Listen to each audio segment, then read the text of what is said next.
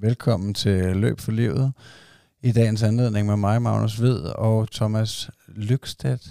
Lykstedt. Var det Ja. rigtigt udtalt? Det er perfekt. Det er tysk. Det er tysk. Er du blevet importeret? Um, nej, nej, det er jeg egentlig ikke. Uh, vi ved ikke, hvor navnet kommer fra. Nå, sindssygt. Det er bare dukket op på et eller andet tidspunkt i vores familie, og så, um, så er det hængt fast. Nå, okay. Og det, og det kommer fra Tyskland, men vi ved ikke helt, hvem ham tyskeren er. Og du er pæredansk? Pjertansk. Nå, cool. Vi mødte jo hinanden øh, op på øh, bulerne, som øh, Anders Ørberg Hauser kalder det, op på Værhøj Ja, det er korrekt. til Enduro Trail. Mm-hmm. Jeg går ikke ud fra, at det var din første løbetur. Nej, det var det ikke. Um, på et tidspunkt troede jeg, det var min, uh, min sidste, kan man sige. Okay. Men uh, nej, det var ikke min, uh, min første løbetur. Um, jeg har jeg har løbet en del før Enduro. Altså, siden du var dreng, eller? Nej, nej, jeg begyndte at løbe i, um, i 2016. Ja. Um, egentlig sådan lidt sjovt. Um, det har aldrig rigtig sagt mig ned at løbe, men jeg fik nogle, uh, nogle maveproblemer, som, uh, som gjorde, at jeg skulle lægge min, uh, min livsstil lidt om. Okay. Og så, um, så pludselig, så, uh, så var det slut med sådan at gå i byen i weekenden og sådan noget, fordi det, det, det brød maven sig ikke om. Så jeg havde en masse fritid. Jeg gik meget i byen, og jeg, jeg kunne godt lide at feste, og, og, og det blev jeg nødt til at skrue lidt ned for. Fordi det, det er jo ikke fedt at gå i byen, for eksempel ikke at drikke. Øhm, så, så jeg havde en kammerat, der, der tidligere havde løbet, og sådan, du skal løbe, du skal, det skal du gøre, det er skide godt. Så, så fik han ligesom mig overtalt, og så købte jeg et par løbesko, og så, så kunne jeg løbe lidt. Okay. så startede du med at sigte efter en femmer, går ud fra. Ja, sådan noget lignende. Altså, jeg sigtede ikke rigtig efter noget. Det var bare ham, der tog mig med ud, og så, øhm, så løb vi, og han, øhm, Altså, I løb sammen der? vi løb sammen. Ah, Okay. Og han havde et ur og sådan noget. Øhm, og var sådan, Nå, nu har vi løbet fire kilometer. Jeg var helt færdig jo. Ja. Øhm, og på det tidspunkt røg jeg også. Altså, det var Okay. virkelig en, en dårlig kombi. Øhm, men jeg blev grebet. Og så havde jeg en, øh, min, dengang var hun min kæreste, nu min kone. Hun foreslog mig, at jeg skulle træne op til et, et halvmarathon. Og så tænkte jeg, ja, det var en god idé. Nå, cool. Nå, altså simpelthen fordi hun kunne mærke på dig, at det var fedt for dig, eller hvad? Ja, bare fordi jeg sådan blev, blev grebet. Øhm, sådan er det tit med ting. Hvis jeg bliver grebet, så bliver jeg sådan lidt intens, ikke? Og det, det blev jeg med løb, også selvom jeg egentlig ikke øh, til at starte med synes, det var så fedt. Men det gjorde noget godt for mig, og det, var, det er fedt at have sådan et outlet på en eller anden måde. Øhm, og så er det bare gået derfra. Ja, jeg havde det også sådan, at jeg ikke synes det var fedt, som jeg overhovedet. Altså, tænkte, det var nok noget af det mest nederen, at, uh, at skulle gøre. Altså bare løbe for at løbe, men, uh, men altså, det er ligesom om, at det også kan noget. Det kan det jo åbenbart, men hvad, hvad det egentlig lige er, det, det er svært at sætte fingre på. Altså, Ja. der skete et eller andet uh, switch i mig, ikke? Det var sådan, nå, okay, så gør vi det. Hvordan, uh, hvordan gik det så med at træne op til det halvmarathon der? Altså dengang synes jeg jo, det gik virkelig godt. Altså jeg købte, jeg købte en bog af, jeg tror han hedder Anders Ejby faktisk måske, Okay. øh, sådan kom i form til et halvmarathon, og jeg gik all in, ikke? Og, og, og så begyndte jeg at træne, og jeg, det, det, var, det var fint. Jeg kan stadig huske, da jeg løb min, min første 10 km tur, hvor stort det var.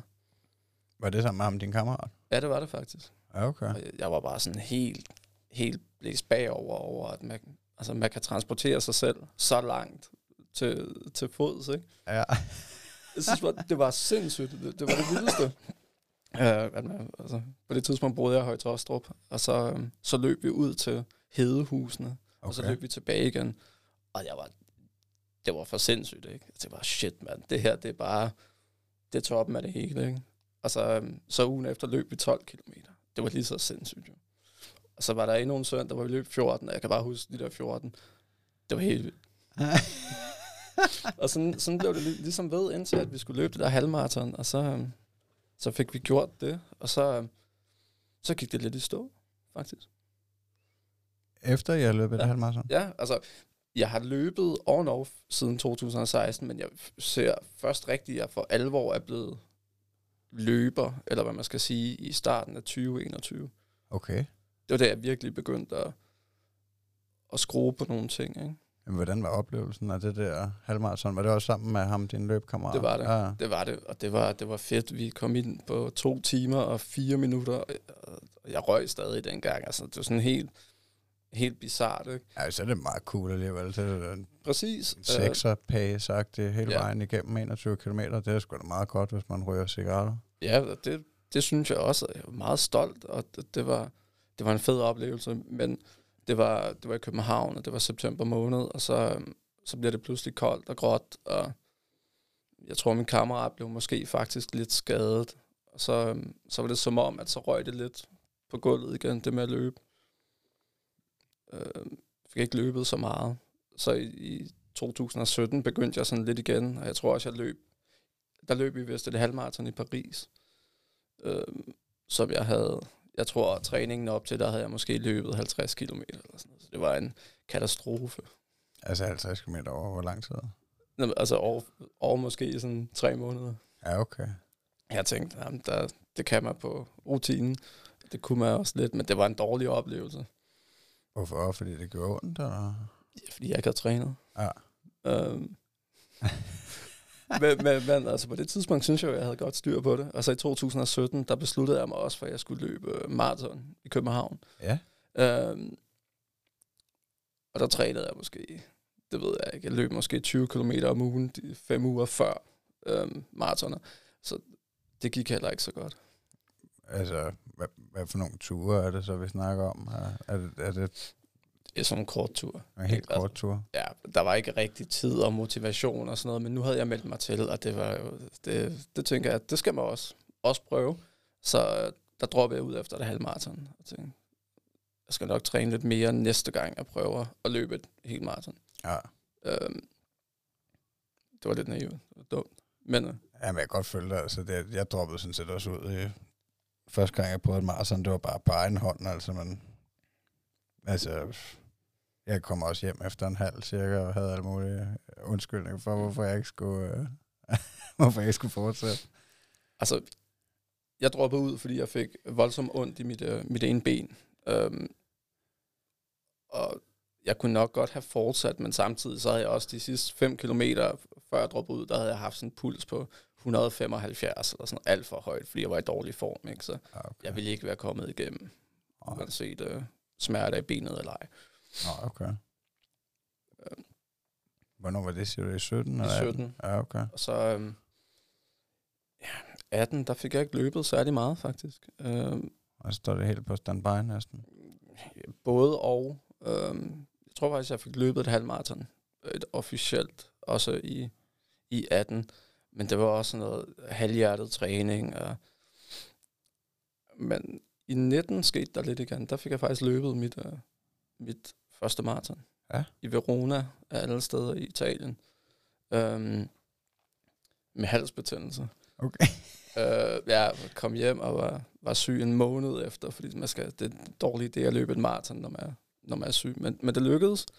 Øhm, og der fik jeg også trænet ordentligt op til det. Hvor, hvorfor lige Verona? Det er, det, det er sjovt, fordi jeg er så privilegeret at have en, øh, en rigtig dejlig kollega, som også er en af mine bedste venner, som, øh, som har løbet 20 maratoner. Ja. Og i, der i 18-19 stykker blev han, ja, i 19 blev han sådan lidt en løbementor for mig, øhm, og gav mig en masse tips og tricks, og fandt mig en træningsplan og sådan noget. Det var også derfor, jeg fik trænet op til det her første maraton.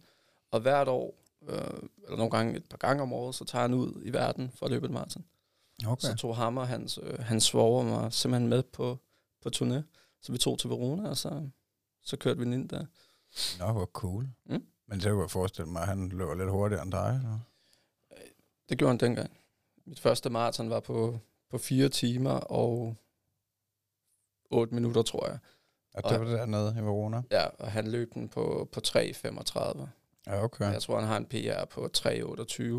Øhm, så dengang, der, der løb han hurtigere end mig. Men faktisk på vores andre rejser har jeg så ligget et, et stykke foran ham.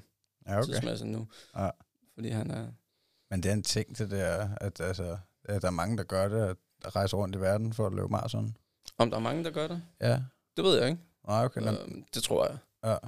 Det var fedt. Altså, det er jo... Ja, altså så kombinerer I det med en ferie, eller hvad, og oplever lidt andet, eller tager I kun derned og løber maraton, og så tager? Vi, vi plejer at tage afsted sådan... Um, ja, fredag, så løber vi maraton om, uh, om søndagen, og så har vi lige til tirsdag eller onsdag, før vi tager hjem. Så det, det er sådan lidt, lidt storbyferie, men mest maraton. Ja. Fordi altså, lørdag sker der jo ikke særlig meget. Der er det jo bare at spise pasta og, og hvile benene, ikke? Ja. Altså, ja. Hvordan var det der? Er det, var det stort løb i Verona? ja, det var okay. Altså, det var, det var sådan kombineret 10 km, øh, halvmarathon og helt maraton, hvor alle blev sendt afsted samtidig. Okay. Øhm, og der var, der var en del mennesker, det er ikke det største løb, men øhm, nok til, at, at, altså, at man løb sådan i, i store clusters, indtil at dem, der ligesom var færdige med halvmaratonet, var kommet i mål. Okay. Så var vi måske 100 mennesker tilbage, der var løbet. Var. Er det så en, en loop, man skal igennem to gange?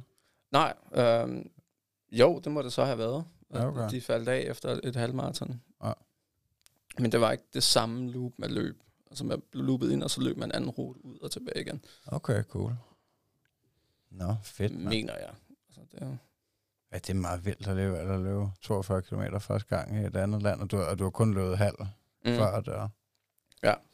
Altså, så har jeg selvfølgelig haft nogle altså, længere træningsture. Ikke? Jeg havde været op på 32 km et par gange og sådan noget. Igen, træningen havde også været der, så det gav jo mening, at jeg, jeg gennemførte. Men det var ikke en, det var ikke en fed oplevelse, mens jeg gjorde det.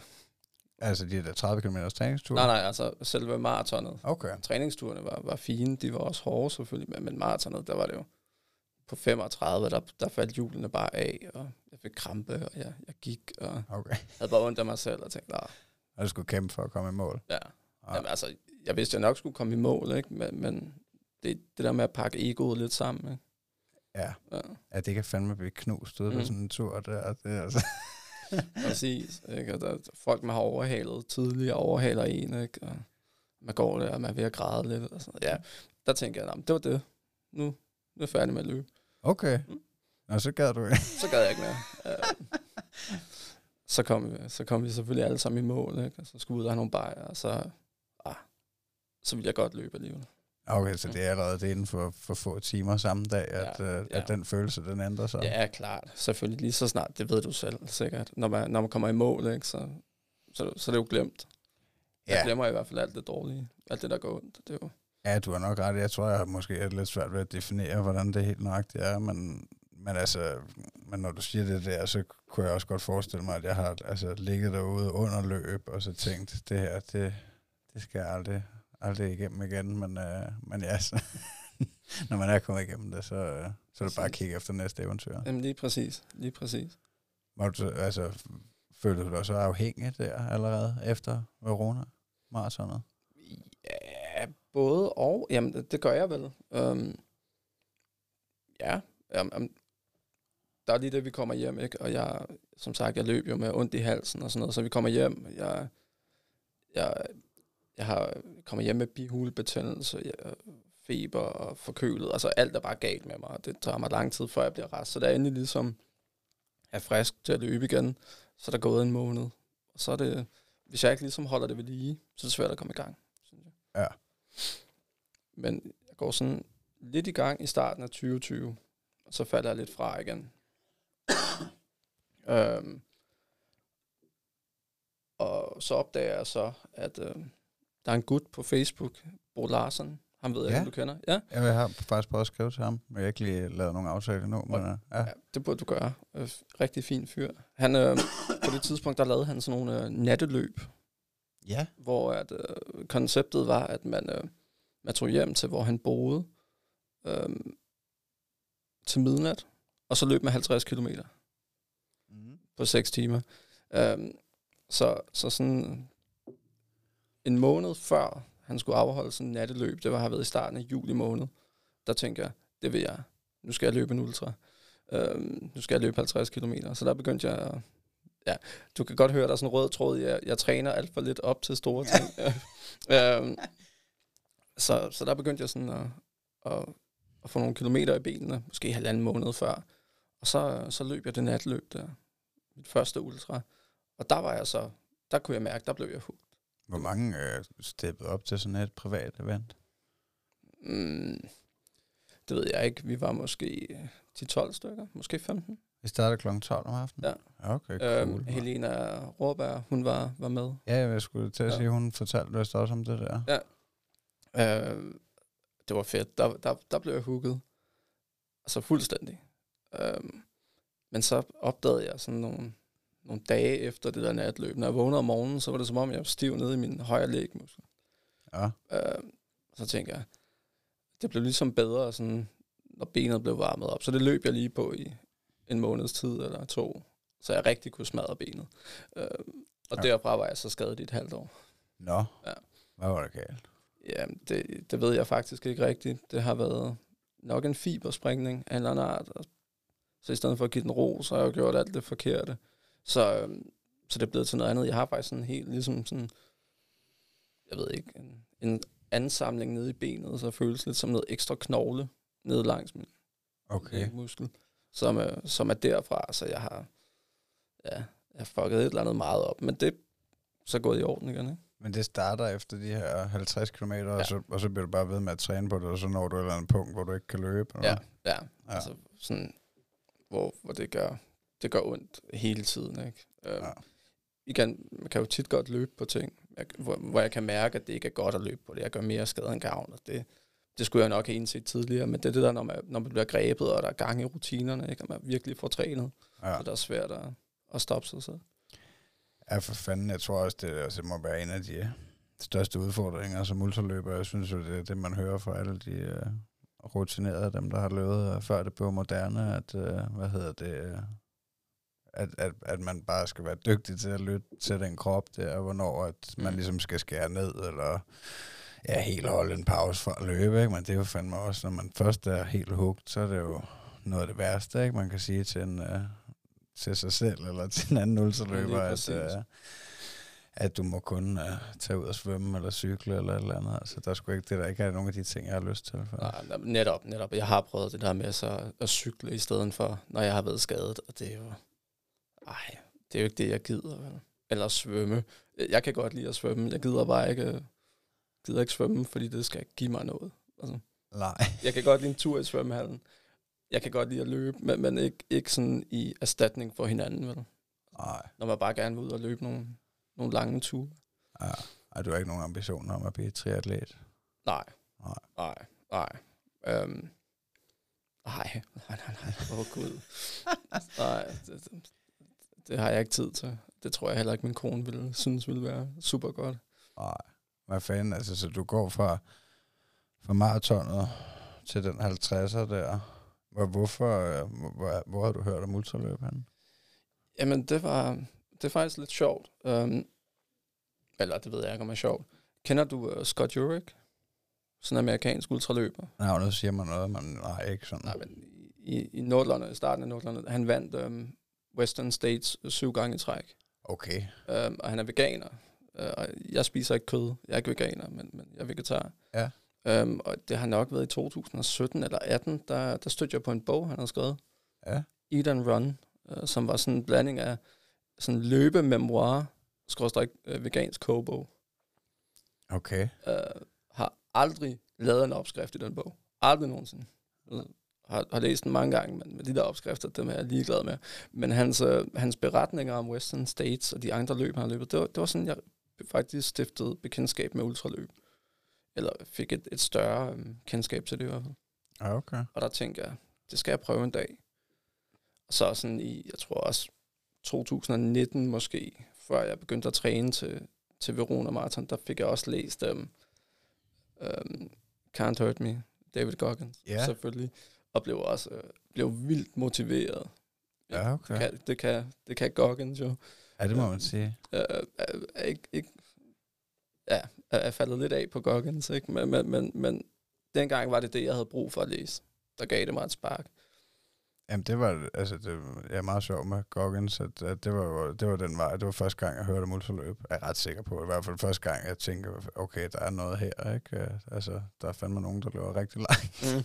Ja, præcis. altså, men, øh, men ja, det jeg ved jeg ikke, enten skal man være til det eller ej. Det er jo meget rough, kan man sige. Det er meget, øh, altså, grimt hans sprogbog og sådan noget, og nu har jeg selv lige fået kritik for at sidde og bande i uh, min egen podcast lidt for meget, men uh, hvad hedder det, altså, men uh, jeg tror, man kan lære meget af ham. Altså, jeg følte, at jeg kunne lære meget, også fordi, at, at han, han har til synligheden haft, i hvert fald hvis man læser Can't Hurt Me og stor anbefaling herfra, eller hører nogle af de podcasts, han har været med i, så har han jo til synligheden haft et forfærdeligt liv og en forfærdelig barndom, og det kan jeg overhovedet ikke relatere til. Altså, jeg har haft et godt liv og en godt barn, barndom, men jeg kunne relatere til noget af det der med, at nogle gange kaste sig selv ind i sådan en offerrolle, mm. uden at man egentlig nødvendigvis har fortjent det, eller det er berettiget, og det er brugbart. Altså, så er det, altså, jeg tror, at vi mange, der har en tendens til hurtigt at have forundt af sig selv, og der kunne jeg bruge meget af det, han snakker om, og jeg tror også, jeg har fundet det i løb,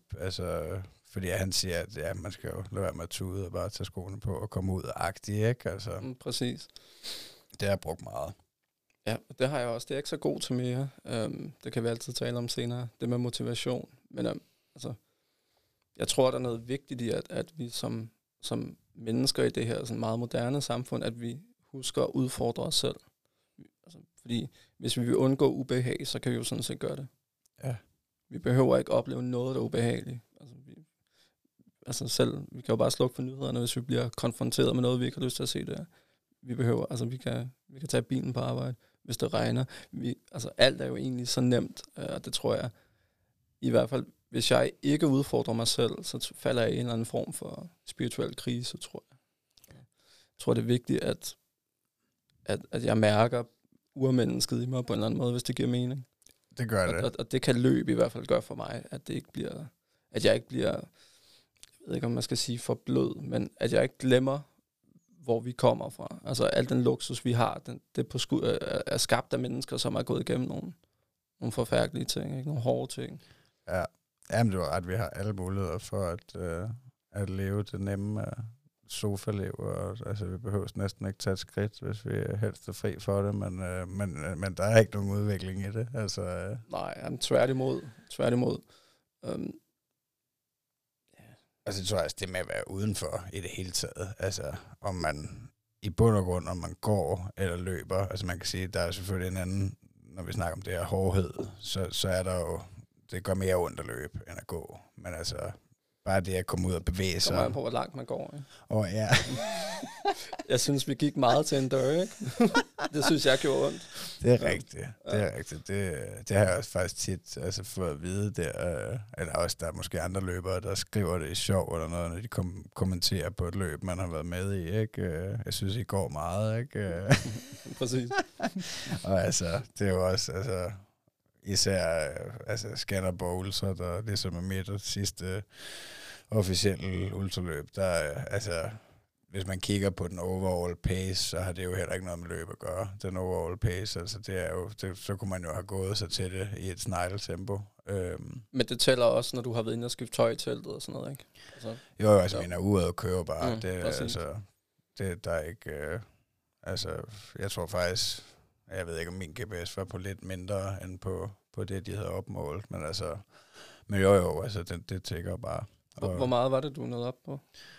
Øh, lige over 215 øh, på 48 timer, ikke? Øh, så det er jo ikke, altså, altså jeg, jeg var godt tilfreds med det efterfølgende under forholdene, fordi at, øh, og det har vi jo også altså, fået ros fra, øh, af topprofessionelle atleter. Øh, altså, at, at, at, at vi blev derude, fordi det var så forfærdeligt vejr, ikke? Storm og regn og alt muligt. Men altså, så på den måde er jeg jo tilfreds nok med resultatet. Men når jeg kigger tilbage på det, så kunne jeg... Altså, specielt fordi jeg kom op og løb ret hurtigt til sidst, øh, så, så, så føler jeg ikke, at jeg har givet nok på anden dagen. Altså, der gik jeg simpelthen for meget. Og, men, men det er jo det der altså på sådan et løb, så har man i hvert fald mulighed, fandt det ud af, at ryge ind i nogle langvarige kriser. Altså, det er jo ikke mm. som at være til et backyard, hvor der kan du ikke bare blive i den her krise og gå helt ned med fladet og knække fuldstændig ud. Det der skal du i gang igen, hvis du vil blive ved med at være med. Ikke? Men, men her, altså, der, Altså, der kan man bare gå ned i sådan en hul, ikke? og så bare gå i sin vinterjakke og sumpe. Altså.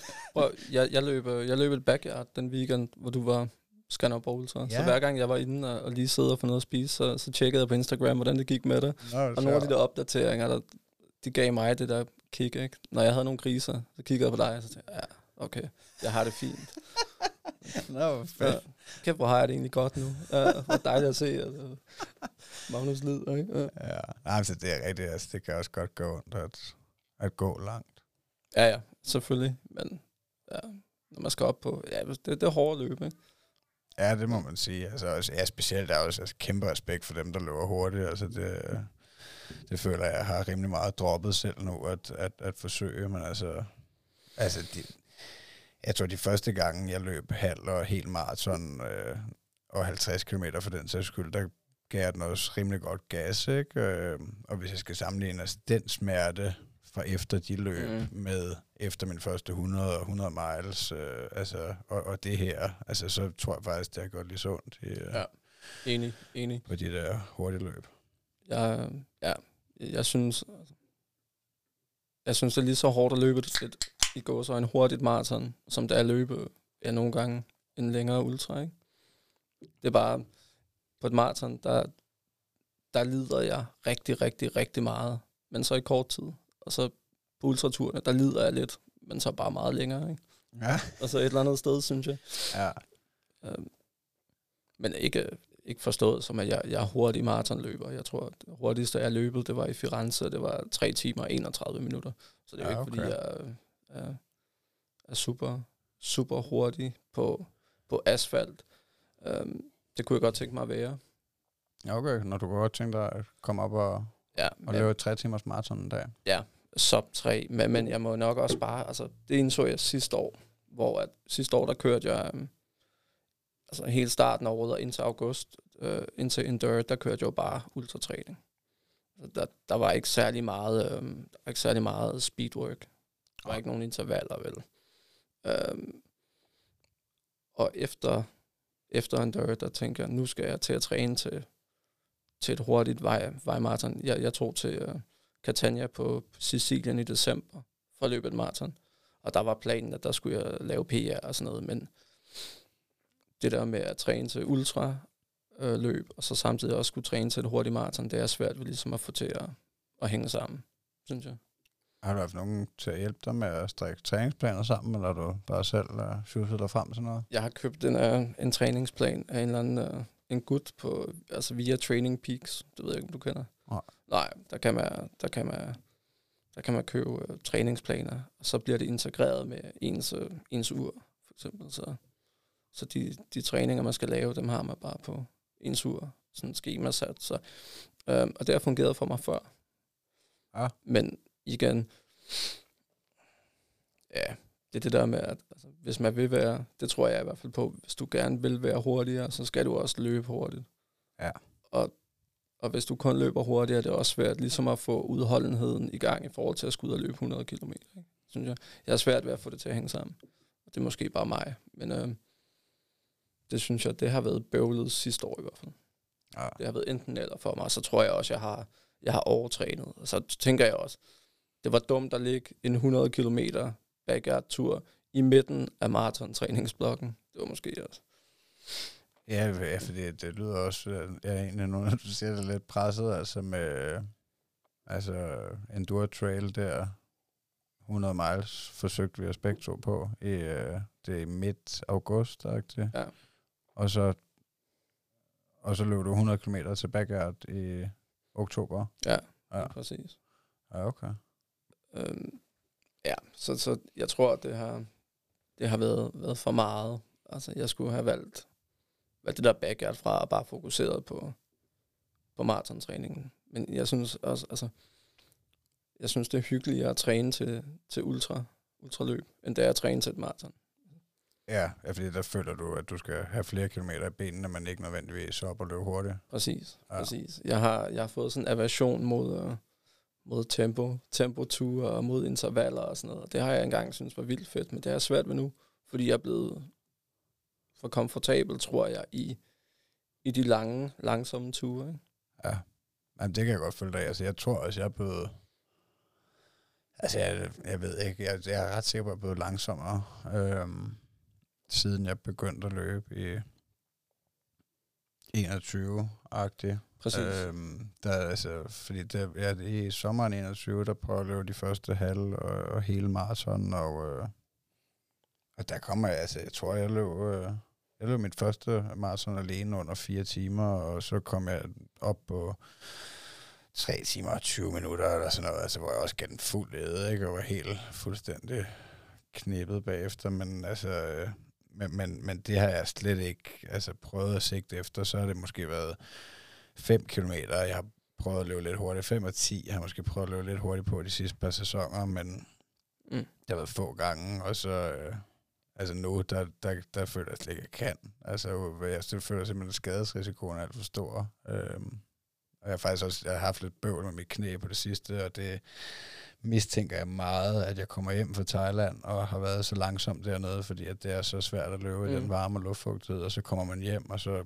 føler jeg lige pludselig, at jeg er meget hurtigere, og så ligger jeg nogle 5 km ture med ja, pace lidt under 5 måske, ikke? Og det, jeg tror sgu ikke, jeg tror ikke, min knæ er lavet til det. Hvor meget, øh, hvor meget kører du ind om ugen nu? Åh, det svinger, øh, det svinger noget. Det, øh, altså, ja, sidste år har det vel ligget på, øh, på noget, der ligner 90 km i gennemsnit, ikke? men det kører en del op og ned. Jeg tror, fordi nu er jeg jo hoppet på, øh, på Bjarne som træner, og, Mm. og, jeg, og jeg tror, at kilometermæssigt vil det ligne det samme i år, men igen, det kører, altså lige nu kører det lidt op, øh, mod lidt over 100, og så kører det lidt ned igen, så kører det lidt op igen, for så at komme ind i den der tapering-periode, mm. eller hvad det hedder, frem mod way out backyard i næste måned. Øhm, Og det er næste måned? Ja, okay. ja, slutningen af næste måned, ja, den 30. tror jeg, der er. Alright.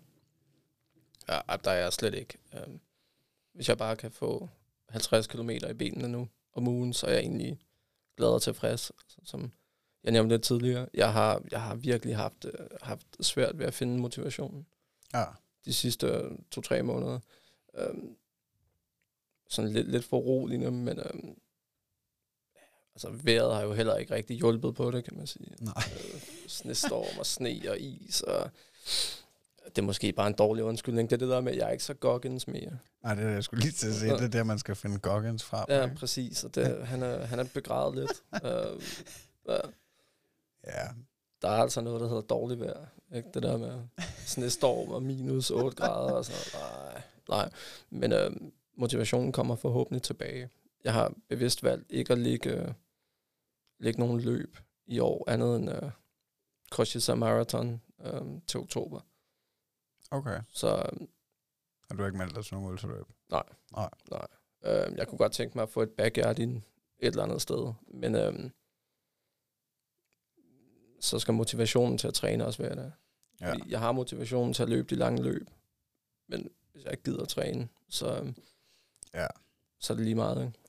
Ja, jamen, jeg snakkede faktisk også lidt med Bjarne om det der, altså det skal jo, altså, det skal jo passe ind i, øh, i livet, og jeg tror heller ikke, at, øh, altså, at det nødvendigvis skal være surt, altså som, øh, som Goggins jo siger, at det nærmest skal, ikke? Mm. man skal gøre de ting, man ikke kan lide. Altså, jeg tror, det er okay at, øh, at køre lidt op og ned. Altså, og, øh, og, og have en periode, hvor man måske ikke har lyst til, til så meget. Altså, så det er måske endda bedre, end at altså, forsøge at øh, melde sig til øh, tre ultraløb, fordi man har tænkt, at, at nu er jeg ultraløber, nu skal jeg gøre det her, og så få en endnu dårligere oplevelse, og måske blive skræmt helt væk. Jamen lige præcis.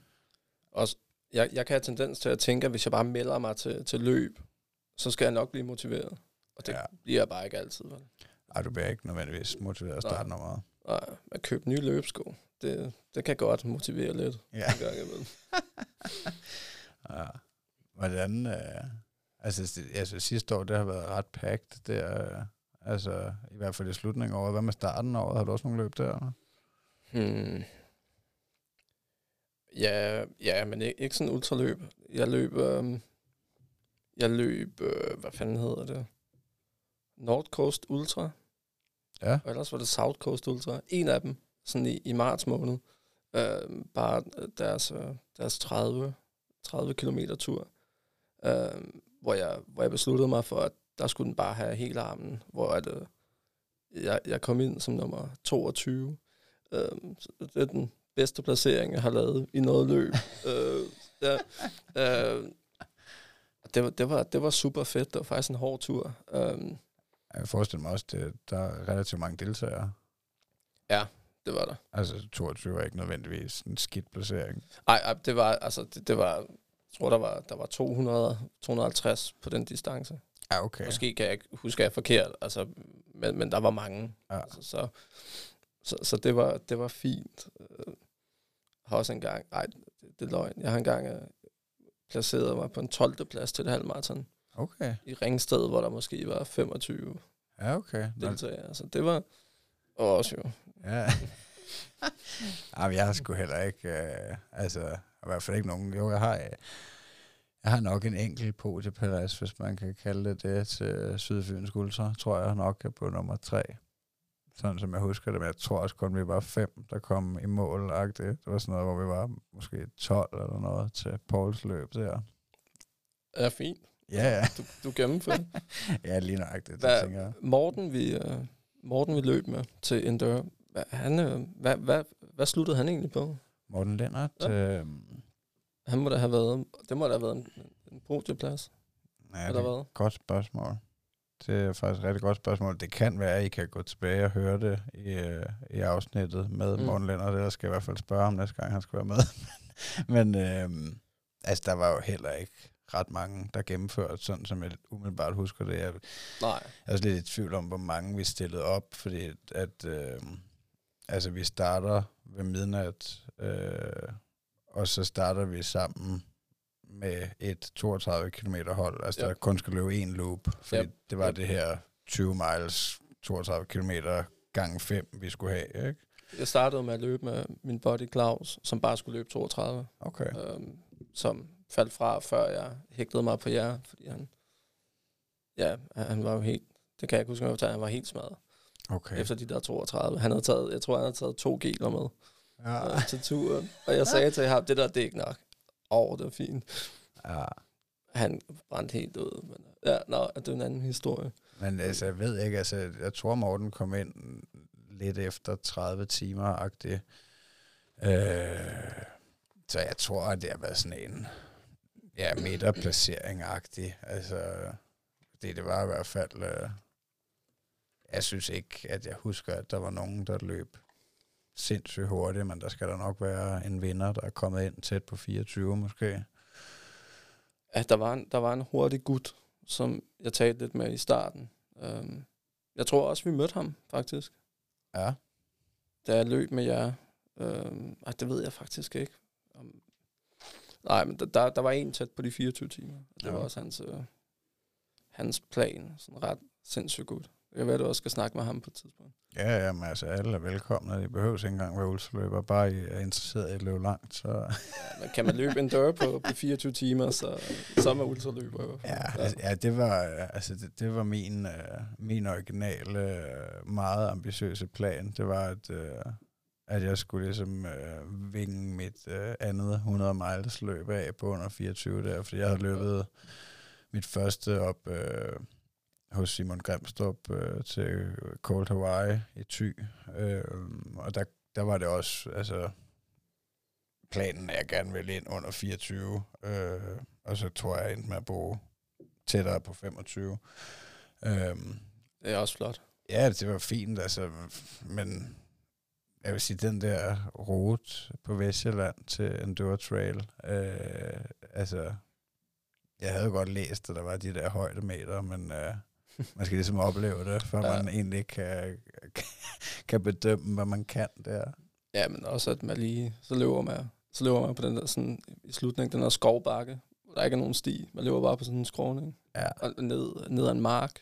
Ja. Øh, der, det skal man opleve. Ja, ja, det var sgu øh, ja, en sindssyg udfordring. ja også, hvem, hvem starter et løb til midnat? Ja. Det er helt, helt sindssygt.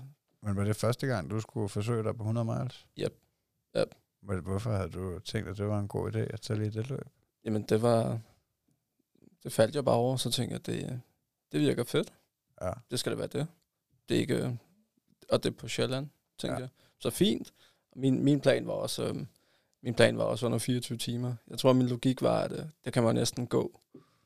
Ikke? Hvis man bare går hurtigt nok, så kan man jo næsten komme i mål på, Ja. på under 24 timer. Det viser sig, at man, man kan ikke gå hurtigt nok. Nej. Uh, jeg havde endda været, uh, været derude to gange før løbet for at træne på ruten. Okay. Det havde været, været rigtig godt, så jeg vidste lidt, hvad jeg skulle forvente, men, uh, men så alligevel ikke. Så du har været ude og løbe næsten ruten? Ja. Hele ruten? Uh, løbet, de, jeg tror kun, man kunne løbe 26 km ruten, eller sådan Ja. før løbet. Um, så der havde jeg været ude lige at prøve kræfter med den, og det var, så, og der vidste jeg godt, sådan i, i baghovedet, at det bliver ikke under 24 timer. Altså, men man skal jo være ambitiøs, ikke? Ja. Jeg er helt enig. Øhm, jeg vidste nok godt, at der var en chance for, at jeg ikke kom i mål. Men Ja. altså, øhm, fordi det var det er et hårdt løb, ikke? Øhm, og så også, der var ligesom nogle, nogle omstændigheder, i hvert fald for mit vedkommende, der også gjorde, at det blev hårdere, end det, det egentlig burde have været. Øhm, vejret, for eksempel. Ikke? Altså bare, Ja. da vi startede om natten, det, det var lidt, lidt sådan bad omen, at det var 19 grader hele natten, ikke? 19 grader og fugtigt. Ja, det er så varmt. Mm. Ja, okay. Det var super lunt om natten. Øhm, og så, da solen så først begyndte at stå op, øh, det, var, det var lige før, jeg tror, vi blev færdige med, med anden runde. Da vi så løb ud på tredje runde, der glemte jeg kasket og, og alt muligt. Så jeg blev bare helt, helt stegt af solen. Ja. Kan jeg huske, vi havde ikke vand nok med. Og, og, Nej, vi var faktisk, jeg kan huske, vi var inde, det var dig, der, øh, der, der, der Mm. tankede på et hus, og spurgte, om vi kunne fylde lidt vand op der, ja, midt imellem. øh, Der er jo kun et depot derude på ruten, Præcis. på midtvejen.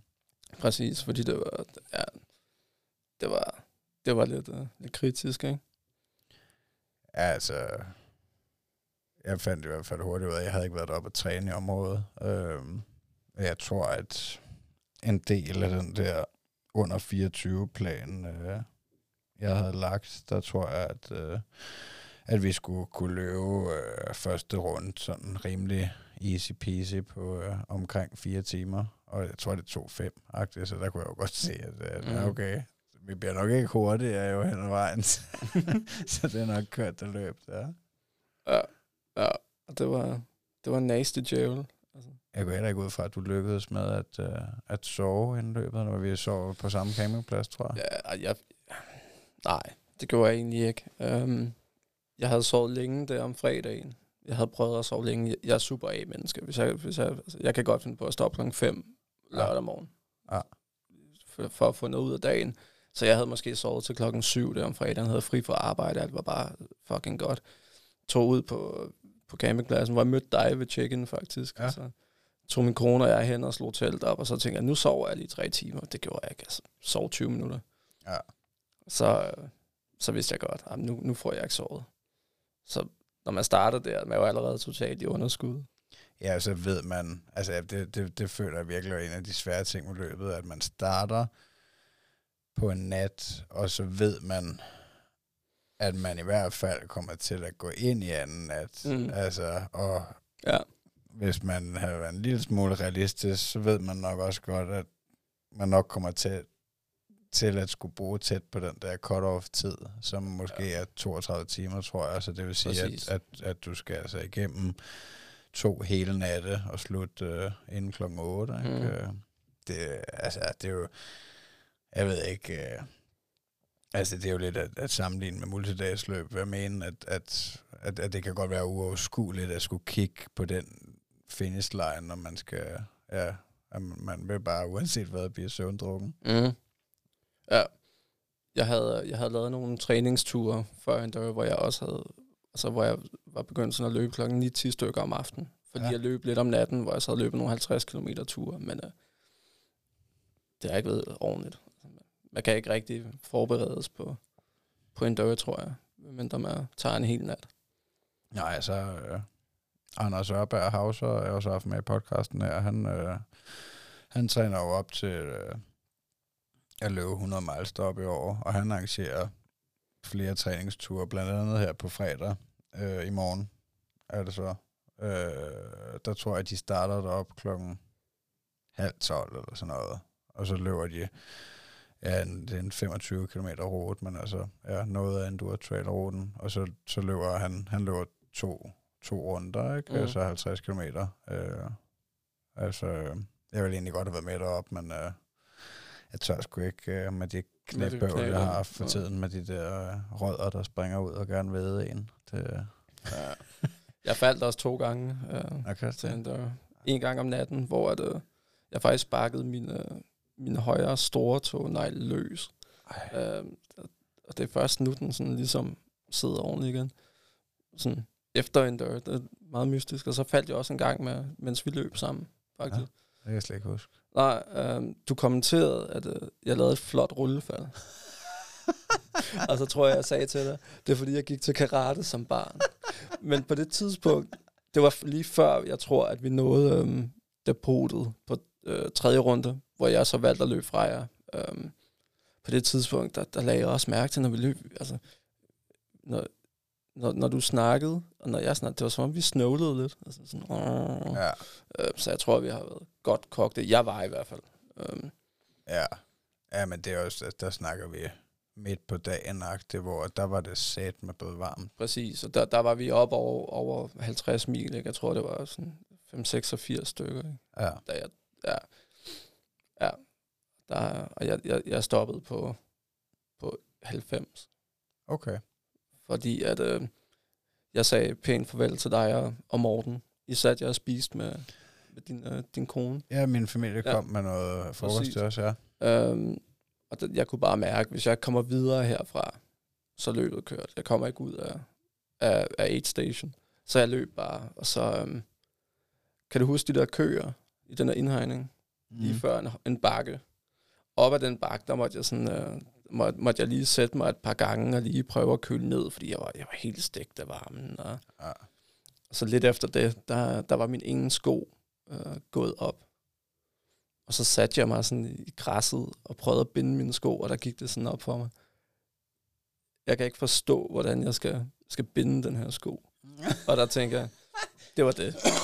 Godt, jeg er done. Øhm, ja, nu, øh, nu trækker jeg stikket. Okay, altså du stoppede ude på ruten, eller? Ja, der ringede jeg til, øh, ringede først til min kone, og sagde, jeg er done. Um, hun, var, hun var taget ind for at mødes med en veninde i København, um, så hun var der ikke. Og så ringede jeg til min buddy, som, uh, som, som også var med for at købe Claus, uh, og sagde, um, jeg løber ned tilbage til, uh, til start nu, og jeg er færdig. Okay. Og der var jeg færdig. Uh, og jeg vil ikke sige, at jeg fortryder valget. Altså, uh, jeg, jeg kunne, på det tidspunkt kunne jeg ikke se, at der var nogle øh, løsninger på den situation, jeg var i. Øh, jeg var dehydreret, jeg var helt kogt, jeg var i voldsom, jeg havde ikke sovet i 30 timer. Vel.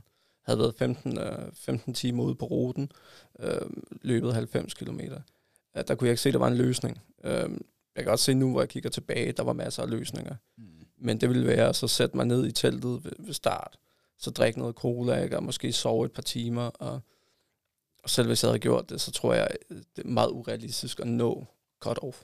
Altså, Ja. så, så, ville det, så ville det blive stressende sidste runde. Jeg havde gjort op med mig selv, at hvis jeg skal være ude på ruten i, i de her 32 timer, så gør jeg det ikke.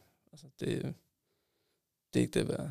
Ej, jeg kan godt følge dig altså, i det der med, at, øh, at, at jeg havde det egentlig også fint med beslutningen, men så, ja, Hvad skete der egentlig med, med dig? Den, det, det, tror jeg aldrig rigtigt, jeg, jeg fandt ud af. Det, du, der var noget med, at du fik ondt af noget øh, skader. Jo, jeg ved sgu ikke, om jeg havde noget konkret. Øh, altså, jeg har jo i forbindelse med det knæ, jeg også bøvler med nu.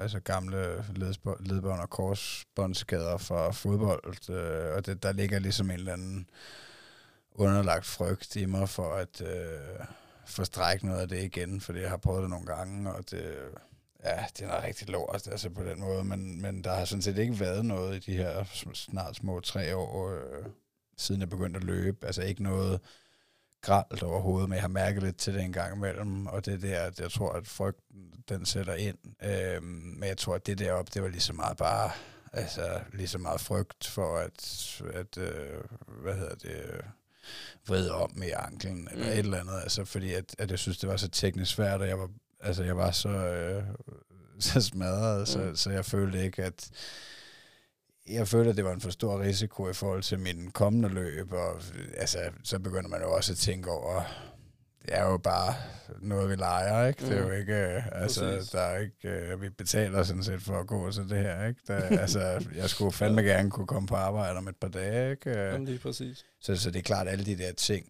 de begynder at, uh, altså, ja, jeg ved ikke, om, om det også er hjernen, der ligesom, altså, altså presser på, om vil du ikke godt være rationel nu, kan vi ikke godt altså, droppe det her lorte projekt, du er i gang i. Ja, hjernen begynder nok også at lede efter en udvej til sidst. Helt ja. klart, altså, og, øh, og, og den tog jeg så i øh, øh, ja, fjerde runde, er det vel, øh, altså det er blevet mørkt, klokken er nok imellem 9 og 10 eller sådan noget, så deroppe på asfaltvejen, mm. hvor, at, øh, hvor man løber op til hver høj, for ja. at få de her jeg ved ikke, hvad det er, 5 til 8 kilometer måske i skov og bakker mm. og de der marker, du snakker om, uden mm. spor næsten. Øh, hvor jeg så ligesom, det gik op for mig, hvis jeg bare løber lige ud af asfaltvejen, præcis, så, øh, præcis, så præcis. går der en kilometer eller halvanden, så, øh, så er jeg nede ved teltet. Så øh, Morten Lennart, kan du have det godt? øh, jeg tror egentlig, han var bare glad for, at jeg sagde, at jeg, at jeg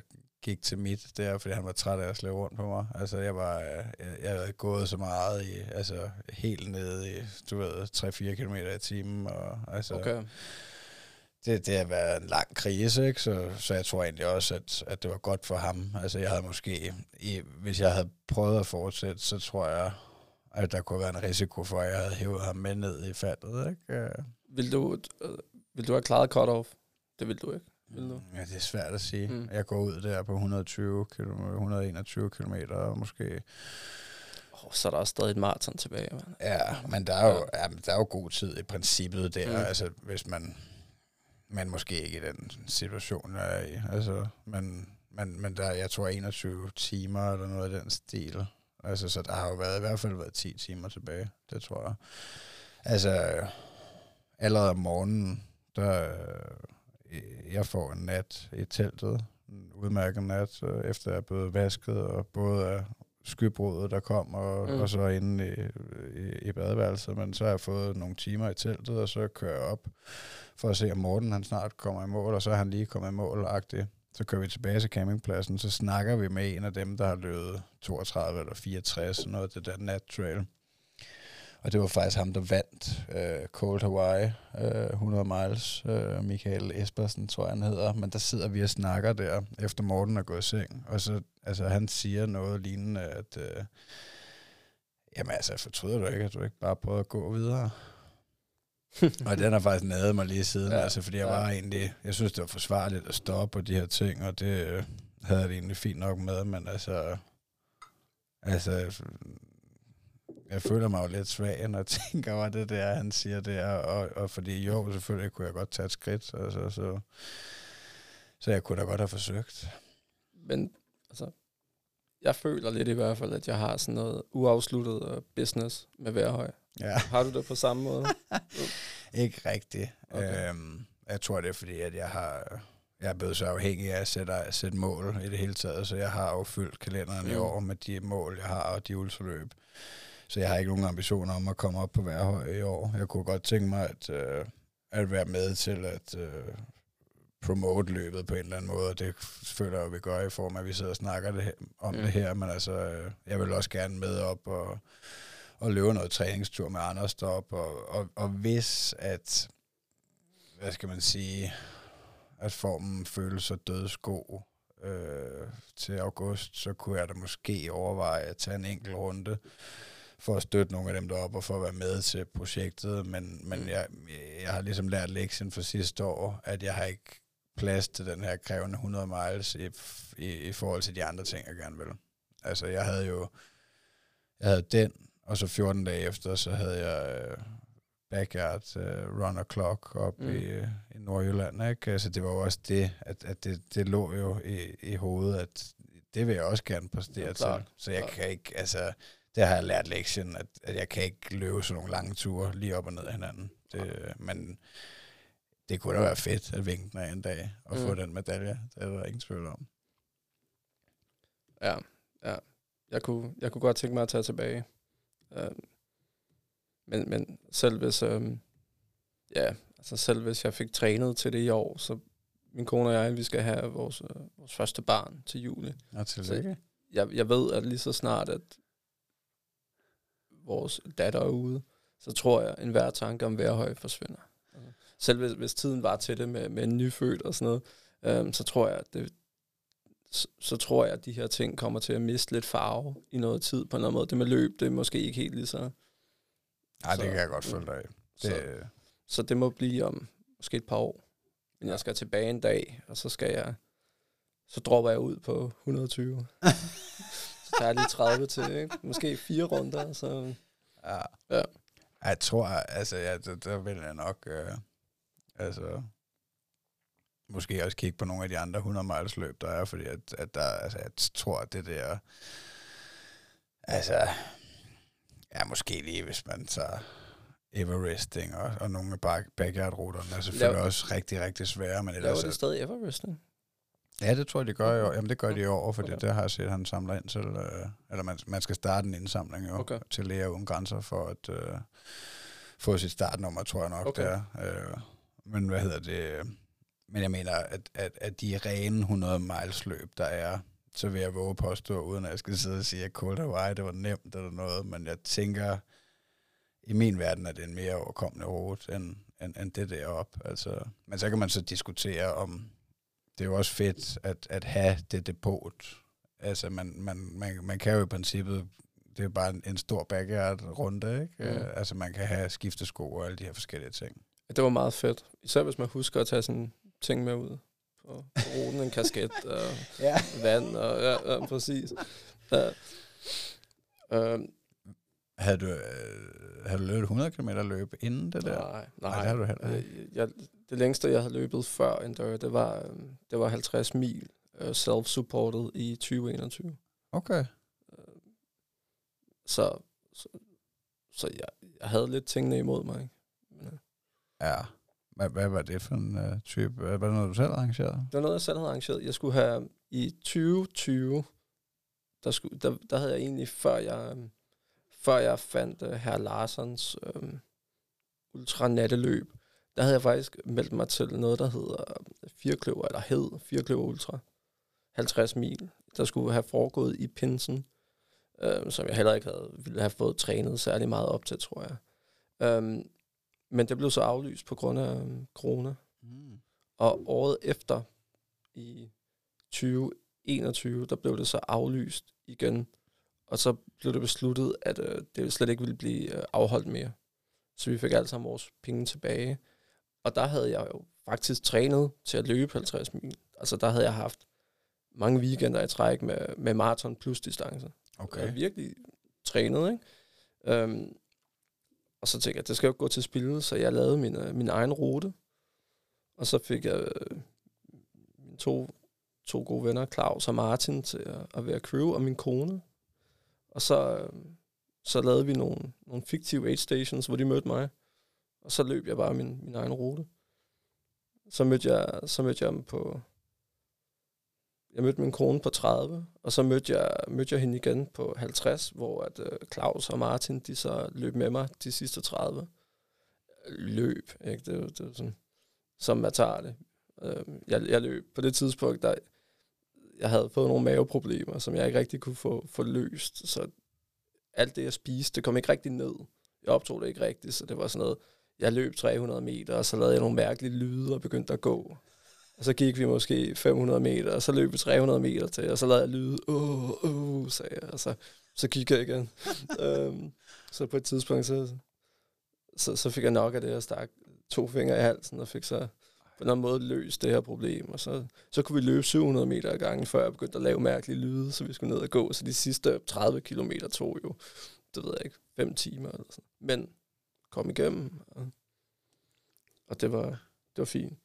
Ej, det er sgu da cool også, at... Uh, Jeg, jeg, jeg løb nok samtlige af de første 50 faktisk. Det var også en fejl, ikke? det skulle jeg nok ikke have, have gjort. hvad var det for noget terræn, du havde valgt så? Det var, det var en blanding af alt muligt. Jeg, jeg havde forsøgt at lægge det mest øh, altså på, på trails, på stier. Ja. Men, men det var sådan... Øh, altså det, det var Strava, de har sådan en funktion, hvor de kan lave en rute, hvor man okay. selv kan vælge, hvad for noget underlag det skal være. Og det var, det, det var Strava, der havde lavet ruten til mig, så det var, det var lidt en blandet landhandel. Der var lidt grus, der var lidt skov, der var lidt stier, der var lidt asfalt, der var lidt af det hele. Men A til B? Uh, nej, det var et loop. Okay. Uh, jeg løb fra, fra Høje Tostrup, og så, uh, jeg ved sgu ikke, om jeg løb han ude forbi Ballerup, og, og sådan rundt, og alle mulige mærkelige steder. Ja, okay. Uh, man kan alligevel komme langt på, på 80 km. Ikke? Uh, ja, for helvede. Ja. uh, så, så, så det, var, det var faktisk det længste indtil Endure. Ja, okay. Ja, det sætter mig også noget steps og dobbelt op. Mm, ja, men uh, til gengæld havde jeg trænet meget op til Endure, ikke? så jeg tænkte, det gør nok op, op for det. Men der er jo bare noget med erfaring på de her lange ture. Det kunne jeg godt mærke, at jeg ikke, jeg ikke havde. Det der med at løse problemer. Hvis jeg havde mere erfaring, så ville jeg også være bedre til at løse de her kriser, jeg fik. Ja, ja det er sgu nok. Ja, der er nok kun en vej. Learn by doing, tænker jeg. Ja, lige præcis. Uh, så, men igen, jeg skal tilbage til Værhøj en dag. Ja. Og have min hævn. Er du mest til trail eller asfalt? Ja, det er et svært spørgsmål. Ja. Det synes jeg. Um, jeg, jeg, jeg skulle nok mest til trail. Men følelsen af at, at løbe et hurtigt, et, i går så et hurtigt maraton, man virkelig har trænet til, det er også svært at konkurrere med, ikke? Altså, ja. På en eller anden måde. Ja, alle de der maratonløb, du har prøvet, det er, det er asfalt ja. i byer. Ja. ja. Ja, ja det kan jeg sgu godt. Altså, jeg kunne godt forestille mig, jeg har aldrig prøvet at løbe et officielt maraton, men, øh, men altså, også fordi det er sådan et stort event i forhold til det. Der er selvfølgelig mm. også nogle ultraløb, der er, men altså, det, der er fandme stor forskel på Copenhagen Marathon og Enduro Trail op på Værhøj. Altså, det, klar, det er noget af et andet setup. Klar. Altså. øhm, jeg, har, jeg har som sagt lige været i Catania for at løbe et maraton. Øhm, og det, øhm, det er sådan et meget nyt event, de laver der i Catania på, på Sicilien. Øhm, det var, det var på en eller anden måde sådan lidt mere eller et trail-løb. Så det var sådan, ja. øh, når, man, når man kom i mål, så fik man sådan en pose, pose appelsiner. Okay. Det var meget fedt. øh, og øh, når man, altså, når man hentede startnummer, fik man sådan en goodie bag, øh, som det gør man til sådan en maraton. Øh, hvor der er, tit er der sådan uh, geler i, og bare og, og reklamer for, for andre løb og sådan noget i den her goodie bag, der var der, i min var der en, uh, en pose pasta. uh, og, og, så et startnummer, og så var der sådan noget, noget slik af en art. Um, så mine to buddies, der også skulle løbe, i deres pose var der også pasta, men uh, de havde også fået iskrabber til deres bil, af en eller anden grund. No. Um, og det, det er sjovt, især sådan, fordi det var på Sicilien, hvor der aldrig er, der er aldrig frost. Ah, ah. Så, så det har bare været sådan. Løbet var sponsoreret af sådan en autoservice, ikke? Sådan nogle mekanikere, så det var sådan en gammel lort, de skulle have med. Men det var, det var fedt. Altså, det, men, men løbet i sig selv var også bare... Man havde 10 km ind i byen, og så øhm, de sidste 30 km af det her løb, øhm, der løb man på en 5 km cykelsti frem og tilbage langs, øh, langs lufthavnen. Ja. Øh, og der var, der var intet at se på. Altså, det, det var det var bare 30 km sådan ud og tilbage, frem og tilbage, ja. frem og tilbage. Uh, I 20 graders varme i december måned. Det var, ja, det er okay. Det var lige så hårdt som en dør. Altså, ja. Hvis ikke værre. Altså virkelig, virkelig understimulerende bare at løbe på den der cykelsti. Ja. Uh, men det var, det var meget fint, som har prøvet det. Det kan jeg gerne befale. Ja. nu fik jeg lige lidt, lidt rejsetips. Hold jer fra, generelt bare hold jer fra Catania på Sicilien. Det, der, er, der er flere hundelorte på gaden, der, der er indbygger i den ja. by, tror jeg. Ja. Er det, er, er det også løs hunde, eller hvad skal man sige, herreløs hunde? Nej, det er bare folk, der, okay. der ikke, der samler man ikke hundelorter. No. Um, det, det, var altid fedt, sådan russisk roulette, ikke? Når, man, når man gik rundt ja. der om aftenen, når man skulle hjem, hvis man var ude at spise. Man vidste aldrig, hvad man trådte i. Nej. Nej, det er noget af det værste. Ja, og det er meget faldefærdigt. Altså, det var en fed tur og sådan noget, men uh, der tager, der tager vi nok ikke tilbage. Nej, okay. Nej, men det der øh, monotome, du snakker om med at løbe frem og tilbage, der, der, der har du prøvet noget lidt lignende, så ved dit, uh, er det dit første backyard, det der i... Uh, ja. i oktober i uh, Annebærskoven, hedder det. Ja, men nej, fordi at jeg skulle jo have løbet det der Love Nature ja. Run Backyard, men mine, mine to buddies, Martin og Claus, de kunne ikke, de kunne ikke få et startnummer, fordi det bare blev udsolgt altså vildt hurtigt. Det er Ja. super populært. Ja. Øhm, så vi valgte i stedet for at bare tage, tage i shelter ved uh, Vandensbæk Sø, ja. så bare løbe rundt om søen. Så det passede med sådan øh, tre, tre og tre kvart omgang om den. Det var lige de der 6,7 øh, øhm, Okay. kilometer. Så vi lavede vores helt eget setup.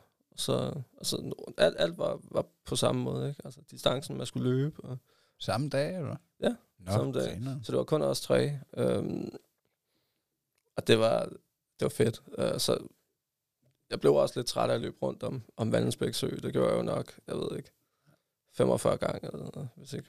Ja, det må have været mere. Jeg løb 101 kilometer. Okay, er det, er det noget, der, der ligner en to kilometer rute, så agtigt? Nej, øh, eller jo, det må det være. To, to et eller andet. Eller sådan. Ja. ja. Ja, for du sagde tre og noget, så ja, giver det seks. og præcis. syv. Ja, okay. Ja, det er relativt kedeligt. Altså, Ja, ja, men det det var var, meget det samme. ja, men, men det er det vel altid, er det ikke? Altså, ej, det her, det var, det var rigtig meget det samme, men ja, det kunne jeg abstrahere fra på en eller anden måde. og Jeg havde et meget, meget klart mål om, om hvor meget jeg ville nå at løbe, og lidt ærgerligt, at, at jeg vil tro, 70 procent af ruten var asfalt. Det kunne jeg virkelig mærke dagen efter. Ja. mit korpus var smadret, altså som på en helt anden måde end, end til en dør på, på sådan andre trailløb. Okay. Asfalt øh, kan bare banke kroppen. Altså. Ja.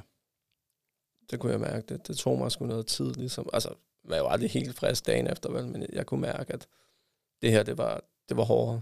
Så jeg kunne ikke helt forstå, hvorfor til at starte med, men det har været, det har været den asfalt. Der, der har været for meget asfalt. Og havde du et klart mål om 100 km? Ja. ja. Hvad med de to andre? Løb de også lige så langt? Uh, nej, de stoppede begge to på 50. Okay. Det var det længste, de nogensinde har løbet. Så det jo det, jo det fede ved sådan backyard-konceptet. De er sådan lidt, lidt, lidt, hvad skal man sige, ikke urutineret, det er de absolut ikke, men, men folk, der ikke har løbet de her ultradistancer, der er det jo en rigtig fed introduktion ikke? Til, til at komme over maraton. Helt sikkert, jeg tror også, det, altså, ja, det er det, jeg har indtryk af, at der, at, hvad skal man sige, at det både er populært for ultraløbere og ikke ultraløbere, eller måske folk, der gerne vil blive ultra, eller i hvert fald snuse til det, så virker det som en god måde at komme øh, ud over, hvad man har prøvet før. Mm. Og så for ja, ultraløbere, så tror jeg, det er et godt, øh, en god arbejdsplads til at igen se, hvor langt man kan komme. Altså, mm. øh, jeg tror, der, ja, det, det må være de fleste, der rykker deres grænser på et back- backyard. Ja, det, det, skulle man, det skulle man mene i hvert fald. Uh, jeg synes også, det var, det var fedt. Altså, det, var lidt, det blev lidt hårdt, da, da de to andre ligesom trak sig. Så blev det ensomt at løbe rundt Ja. i Vandelsbæk Sø, ikke? Men uh, det, gik, det gik over. Um, så, om, altså, efter aftensmaden om aftenen, mens jeg løb rundt, så, så lavede de bål, ikke? Og, Okay. og varmede suppe og sådan noget. Og det var, og det var også fordi, altså, igen, de der 6,7 km, det var flere gange rundt. Og, så jeg blev ved med at løbe forbi det der shelter, og kunne bare se, det sad og hyggede sig. Ja. Det, var, det var lidt hårdt. Og efter, efter maden, det der med at skulle ud på ruten igen, og det, det pis, pissøs regnede jo. Ej, ja. Så det var, ja, det var, det var udfordrende på, på nogle andre parametre, end jeg troede, det ville blive. Ikke? Altså, hvor, hvor det var egentlig ikke så meget distancen, det var også um, omstændighederne. Ikke? Altså, det var Jamen, vejret, det var... jamen, var det, ja, du sagde, det var samtidig som Skanderborg, altså var det så, men det var om lørdagen? Det var om lørdagen. Ja, okay, så vejret var bedre, men, Vejret var bedre. men det var ja. det, var men det regnede lort. stadig, og Ja. det, det blæste også, altså, Det blæste ikke så meget, øh, Nej. hvor vi var heldigvis. ah, okay. Men det regnede. Jeg, kan- jeg kan huske min, min kammerat her sådan lidt. Da det begyndte at regne sådan ved en tre-tiden, der, der kigger han på sin telefon, og, og, og det skulle kun regne sådan lidt under en millimeter. Det regnede bare uafbrudt i syv timer eller sådan noget. Ja, Ja. ja, der er den ikke altid god telefonen, for det, det kan lige Ja. nøjagtigt det der, det gjorde jeg også i Skanderborg, og jeg kiggede jo selvfølgelig på vejrudsigten øh, om lørdagen, og så kunne jeg godt se, at det skulle regne hele aften, Mm. mm. og så tænker jeg bare, det skal jeg bare ikke, øh, det, det skal jeg bare ikke igen, det der, øh, altså fordi jeg var, blev så våd og kold, og altså, havde flækket to sæt regntøj om fredagen, så tænkte jeg, ej, jeg går bare ind og sover, når det begynder at regne, og så, så gjorde jeg det. Altså, der havde jeg måske ikke, hvis jeg ikke havde set den vejrudsigt, så havde jeg måske forsøgt at blive ude i det, fordi jeg ikke havde vidst, hvornår at det ville stoppe igen. ja, præcis. Ja, det er jeg fandme respekt for det der. Altså, nu har jeg selv prøvet et par gange at, at lave nogle, hvad skal man sige, uh, ja, på egen hånd challenges, så det skulle, uh, altså, jeg synes, det er fedt, at uh, altså, ja, det giver også lidt ekstra, det der med at prøve at arrangere noget selv og gøre det på egen hånd. Mm. Ja, ja det, det, var, det var helt fint, og det, det, var, altså, det var altid fedt at gøre det samme med, med folk, man holder af på en eller anden måde. Ikke? At kunne, Ja, kunne være sammen om det. Det tror jeg også, det er noget af det løb kan, og især ultraløb. Ikke? Det, det, kan, det kan bygge nogle broer og skabe nogle venskaber. Jeg tror, når man, når man har løbet sammen, og man har, har, har lidt sammen på en eller anden måde, ja. så øhm, det skaber en eller anden øh, genvej til en connection. Ikke? Jo, helt sikkert. Jo, jo, altså, det er jo også det, jeg, jeg føler, jeg har fået, øh, fået mange, øh, i hvert fald bekendtskaber, men også venskaber igennem øh, løb. Altså, ja, fordi at jeg vil ligesom, øh, ved jeg ikke, freaks sammen. På en eller anden Jamen, måde. netop, det er bare sådan en band af idioter. Ikke? Altså, Hvad siger din kone til det? ah, hun, er, hun er sgu, uh, hun er vildt uh, supportive. Altså, hun, uh, hun synes også, det er lidt fanatisk. Um, men men hun, har, hun har sgu altid givet mig grønt lys til det. Ja. Og, altså, jeg er nok egentlig, hvad skal man sige, på mine ældre dage her, jeg er ikke så gammel, men jeg er sgu blevet ret asocial. Ikke? Mm. Jeg, jeg, jeg relationsarbejder til dagligt, så når- det endelig bliver weekend, så, øhm, så har jeg egentlig ikke lyst til at se på mennesker. øhm, så, så hun er, nogle gange så er hun bare glad for, at jeg ligesom kommer ud og, og, og ser nogle andre og gør nogle ting, ikke? På en eller anden måde. Jamen, det tror jeg faktisk, du rammer plet der med, at altså, det generelt er, selvfølgelig er der nogle voksne, der er sindssygt sociale og Mm. har 100 vennegrupper, de ses med hele tiden, men de fleste er også, vi tror jeg, har en eller anden tendens til, at uh, teenagevenskaberne render ud og Mm. vi går ikke til fodbold mere, og vi går ikke til, hvad vi nu har gået til før måske. Jeg tror, det er sundt at, at, at have en hobby som voksen, og også altså, ja, møde andre mennesker og se andre mennesker. Præcis. Det er præcis. derfor, jeg går til podcast et par gange Mm. om ugen. Du går til podcast. ja, jeg er jo så, jeg er jo så privilegeret, ikke? at en af mine allerbedste kammerater også er en kollega, men også er løber. Okay. Det vil sige, at, at det tror jeg er sådan en voksen ting på en eller anden måde, at jeg har det, nu kan jeg kun tale for mig selv, men jeg har det tit sådan, hvis jeg skal ses med venner, så skal der også være et formål. Helt enig. Og hvis, det, altså, hvis man kan krydse flere bokser af på en gang, altså, så, så ser man nogle venner, så løber man også en tur. Så det er bare perfekt, ikke? Fordi så er det ikke så meget spildtid, vel, som ham, den gamle kammerat, man kan se i otte år, når man så ser ham, så sidder man og tyller bajer, ikke? Det var sådan lidt, Ja. det er ens tid næsten for dyrebar til, ikke? Ja, det kan jeg godt følge dig ikke? Fordi at, altså, nu sidder jeg også og får en øl nu, og jeg kan også godt lide at drikke øl, men jeg kan godt føle, at jeg har også sagt nej før til, altså, hvad skal man sige, øh, ja, forslag til en vennegruppe, hvor det også har været sådan noget der, hvor vi bare har skulle mødes og drikke bajer. Altså, jeg har ikke kunne se nogen, hvad skal man sige, udvikling i det for mig, og nogen vækst, som, som løb for eksempel er. Altså, Lige præcis. så, så det tror jeg skulle er meget, Ja. meget cool at have et eller andet formål. Altså, men er det stadig ham, der lærte dig at løbe, agtigt? Ja, eller, eller sådan ligesom har, har været sådan et mentor. Ja, Ja, det er har- fedt, mand. Mm. Øh, fin, fin fyr. Altså.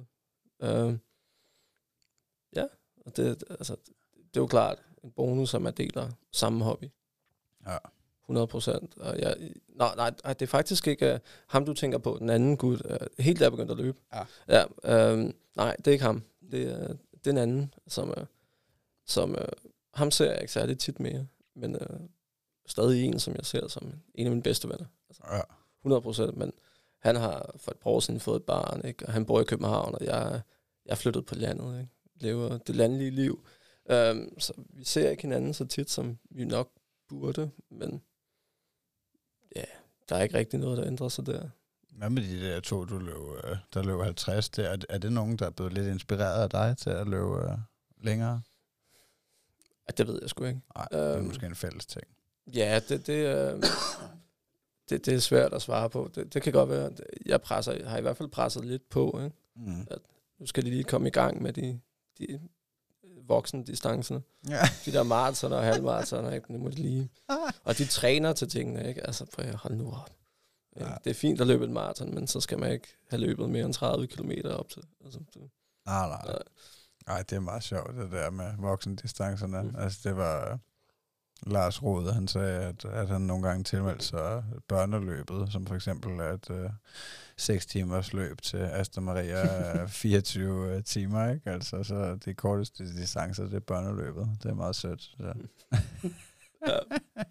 Ja. Altså, jeg, jeg skal jo faktisk øh, løbe rigtig børneløb i år, altså hvor det er sammen med min dreng og min kone, ikke? Mm. Øh, altså, det er faktisk også det næste, det er oppe på Værhøj. Øh, det vil jeg da godt lave der reklame for. Værhøj Familietrail, tror jeg nok, det hedder. Det er en gang i maj. I kan finde det, det har jeg haft hørt om før. på Ja. Facebook og noget. Der skal vi op og øh, løbe to kilometer, tror jeg det er. Der er mange forskellige distancer, men jeg går ud fra, at, at det er der fra, øh, fra hvor teltet var, at man skal ned omkring stranden og noget. Mm. Øh, så det glæder jeg mig helt vildt til, fordi der tror jeg, der kommer mange til de der events, de laver der. Altså, og det er sjovt, at altså, jeg vil jo sindssygt gerne... Øh, jeg vil jo sindssygt gerne presse min dreng ud i at blive ultraløber. Klar. Ja.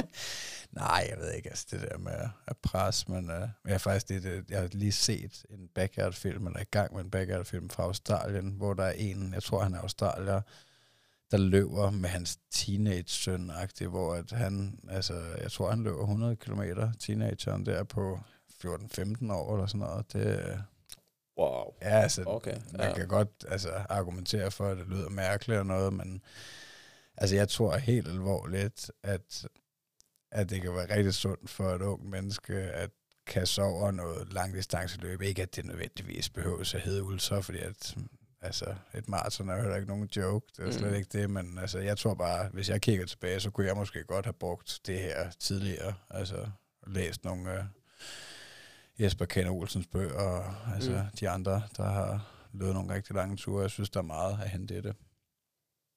ja, klart. Hvor gammel er din dreng? Fire. Fire.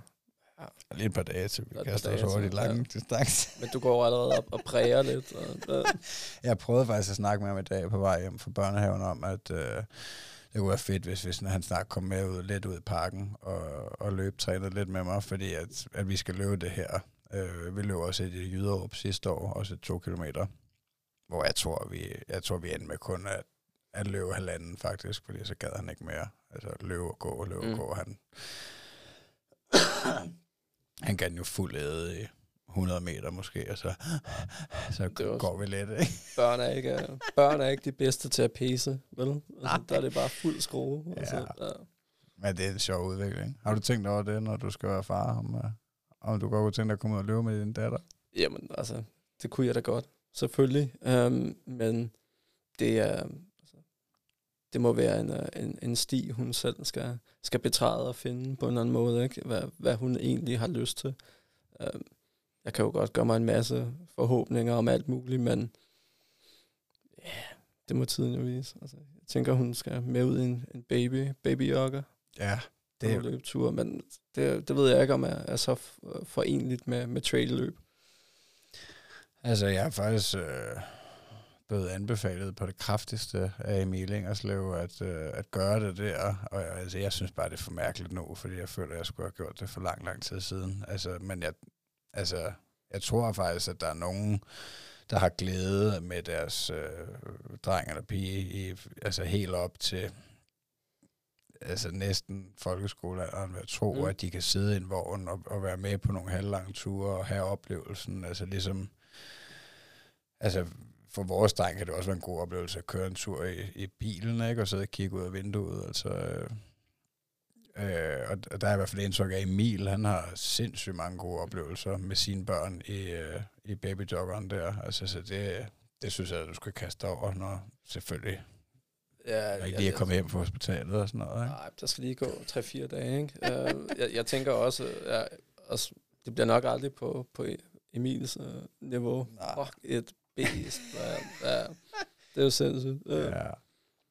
ja uh, uh, han er vild, du kan godt også. Ja, tak. Ja, men altså, men, men, det, men det tror jeg altså virkelig øh, kan være givende, det der. Altså med at, øh, at, at løbe sammen med sit barn, også selvom at det er en vogn. Altså, og så får de jo også... Man er nok nemmere ved at få dem med ud at løbe, når man har kørt øh, de første par år med dem, tænker Helt jeg. sikkert, helt sikkert. Um, ja, der må, må være en masse gode ting i, i det for et barn. Og så, altså, Ja, se, at man kan gøre ting, der virker, virker hårde, ikke? ja, og så forestiller jeg mig også, nu havde vi... Øh, vi fik stjålet vores ladecykel, men ellers har vi haft ladecykel i, i de første år der, og der har jeg også tit prøvet, hvis vi har cyklet ud i skoven, og så på tilbagevejen, så har han jo faldet søvn. Altså, det tænker jeg også, at de fleste, der har babyjogger og tager nogle, i hvert fald over 5 km ture med deres børn, der må de også opleve, at de falder i søvn, og det er en god, øh, en god måde at få dem til at sove lur på. Jamen, det er det nok. Det er det nok. Jeg tror også, jeg ville falde i søvn. Så Ja. hvis Emil løb med mig i, i tre timer, ikke, så ville jeg sgu nok også... Øh, Ja. Ja. Ja, for fanden. Hvad, men du har ikke nogen... Er du har så sat ultra drømmene lidt på standby, mens du lige afventer at blive far? Det, ja, ja, det ved jeg ikke, om jeg har. Det har jeg nok. Lidt måske. Ja. Øhm, jeg har i hvert fald sat det på standby, mens at min træning ikke kører, som jeg godt vil have, den skal. Ja. Øhm, jeg tror også, jeg, jeg, jeg er sådan lidt... Jeg kan også mærke, at jeg er blevet langsommere. Altså, al den her ultratræning har gjort mig langsommere, og det er også vildt øh, demotiverende. Ja, okay. Øhm, så det tror jeg også, at det der gør motivationen halter lidt. Så jeg, jeg tror ikke, det er sådan, fordi vi skal have et barn, jeg ligesom har sat tingene på standby. Det er bare mere, at der er ikke nogen grund til at, at lave alle mulige planer, hvis jeg ikke kan få mig selv ud og løbe i hvert fald 5-6 timer om ugen. Ikke? Føler du kun, du er blevet langsom, eller føler du også, at din kondition er blevet dårligere? Jeg føler også, at min, min kondition er blevet dårligere. Okay. Og det, øh, det er den nok også på nogle parametre. Ja. Men på andre er den sikkert bedre, end den har været før. Ikke? Altså, men man bliver bare ikke hurtig af de lange, langsomme ture. Man, man man bliver, Nå. det, det gør jeg ikke i hvert fald. Jeg, bliver rigtig god til at, at løbe langt Ja. i et fornuftigt tempo, men jeg bliver ikke hurtig. Nej. Så, ja, altså, så ved jeg ikke. Jeg har også, efter det der skodmarathon i Catania, det der cykelsti, Lufthavnsmarathon, der, øhm, der tog jeg også tre ugers øh, pause. Tre uger uden noget løb. Øh, så det er også, det kan man også godt mærke. Så det, Ja. også, så det der med at starte op igen, ikke? så synes man også bare med i ekstra dårlig form, det er jo også pisse, pisse demotiverende. Altså et eller andet sted i hvert fald, synes jeg, det, det er svært, når jeg ikke performer, som jeg synes, jeg burde. Ja. Det ved jeg ikke, om du kan genkende. Øh, jo, jo, altså jeg kan sagtens genkende, altså jeg kan ikke genkende ikke at løbe i tre uger. Mm. Det, det kunne jeg ikke øh, lige umiddelbart forestille mig, men, men, men at performe, som jeg ikke føler, jeg burde, det, øh, ja, det kan jeg meget godt genkende, især lige nu med, med knæbøvlen og det her, at man altså går ud og tænker, at jeg kan sagtens løbe i det her pace, og så, øh, så er virkeligheden bare noget andet. Men jeg er til gengæld glad for på den led, at jeg har øh, altså fået Bjarne at spare med der. Øh, mm. Mm. Altså, ja, fordi ellers ville jeg måske, hvis jeg stadig havde kørt fuldstændig freestyle, så ville jeg måske være mere tilbøjelig til at prøve at gå øh, full-blown Goggins mode, og så bare sige, fuck det, mand. Ja, og så jeg måske, øh, ja, ende med at rive ledbånd over, ikke? Altså, jeg siger ikke, det kan selvfølgelig også ske med en træner på, men øh, jeg føler, at jeg er blevet bedre til at sige, altså, okay, så sætter vi farten ned, og hvis det ikke er nok, okay, så skal vi kilometer af, og hvis det ikke er nok, okay, så stopper vi helt med at løbe et stykke tid, og så må vi lige se, hvad kroppen siger. Det skal i hvert fald ikke blive værre, det her mm. Bøvl. altså, Har du, øh, har du haft øh, større skader? nej, Ej, det har jeg ikke. ikke øh, altså, siden øh, ja, ledbånd og korsbånd, da jeg spillede fodbold, men det er altså 10-12 år siden, så i de efterfølgende år, men ikke i de her tre år øh, som øh, løber i gåsøjne, der øh, jo, i 21, der havde jeg et eller andet, som jeg ikke ved, hvad var, men i baglåret, tror jeg, i slutningen af 21, der stoppede jeg. Der har jeg nok, det kan sgu godt være, at jeg har holdt noget, der lignede en tre ugers pause der, fordi at øh, jeg løb på det tidspunkt, løb jeg transportløb hver dag. Mm. og også, altså måske helt op til 20-30 kilometer nogle dage, i, altså på to ture, ikke? Øh, altså, så, øh, så fik jeg den her udfordring i baglåret, tror jeg, hvor at, øh, at jeg til sidst jeg nærmest ikke kunne løbe. Så tænkte nu må jeg nok hellere tage bussen i stedet for at løbe. Øh, og så, øh, så tror jeg, jeg holdt ja, 3-4 uger eller noget, og så øh, begyndte jeg stille og roligt igen, så har der ikke været noget siden. Altså andet end de her ja, små skavanker, som jeg tænker, man ikke kommer udenom, hvis man ligger mange kilometer bag sig. Det hele skal jo altid gøre lidt ondt på en måde. Ja, det tænker det bliver Det svært at undgå i hvert fald. Det var, det var det mærkelige, da jeg tog de der tre ugers pause. Det var sådan den første morgen, hvor jeg sådan, ligesom stod ud af, af sengen efter, efter halvanden uge, hvor der ikke var noget, der ligesom skulle varmes op. Og, noget, og det hele var bare ligesom smooth. Okay. Så tog jeg på juleferie, og så brækkede jeg min ene tog. Altså, det var, Ej. Men det, det har ikke givet nogen problemer efterfølgende. Nå. Det var tågen ved siden af, af lille tågen. Har den et navn? Øh, ja, ringtåen, men jeg ved, ikke, om, jeg ved ikke, om den skal Er, hedde. er det et rigtigt navn? Ja. det ved jeg ikke. Okay, ja, okay, ringtone, ja. Øhm, men det har, den har ikke givet nogen problemer. Det var bare ved. Det var jeg lidt nervøs for under juleferien. Om, kan jeg løbe på den? Ja, Øhm, det, det har jeg godt kun. nå, perfekt. Det, så er det det. Ja. Så man kan godt løbe med brækket tær. ja, åbenbart. Altså, nu, nu er den nok ikke brækket mere, men den, Nej. der er noget galt med den. Ikke? Men, øh, men øh, som jeg forstår det, er der ikke så meget at gøre, gøre ved det. Nå, okay. Det ville bare have været lidt federe, hvis det havde været sådan en, en løbshistorie. Så yeah. brækkede mig når jeg løb. Men jeg sparkede, eller jeg gik ind i en kontorstol. Så- Hold kæft, en lorte dag. ja, ja, det var, ja, det var, det var fint, så jeg prøvede det. Ja. Lige for resten, sådan, da du var færdig med, at, da du droppede ud af en dør, så, Ja. så tog du tilbage og gik i bad. Ja. Hvordan, hvordan fungerede det? Fungerede det godt for dig lige at gå ned og tage et bad? Og, fordi jeg havde, havde voldsomme udfordringer med at finde ud af at gå i bad. Ja, altså, hvad tænker du på?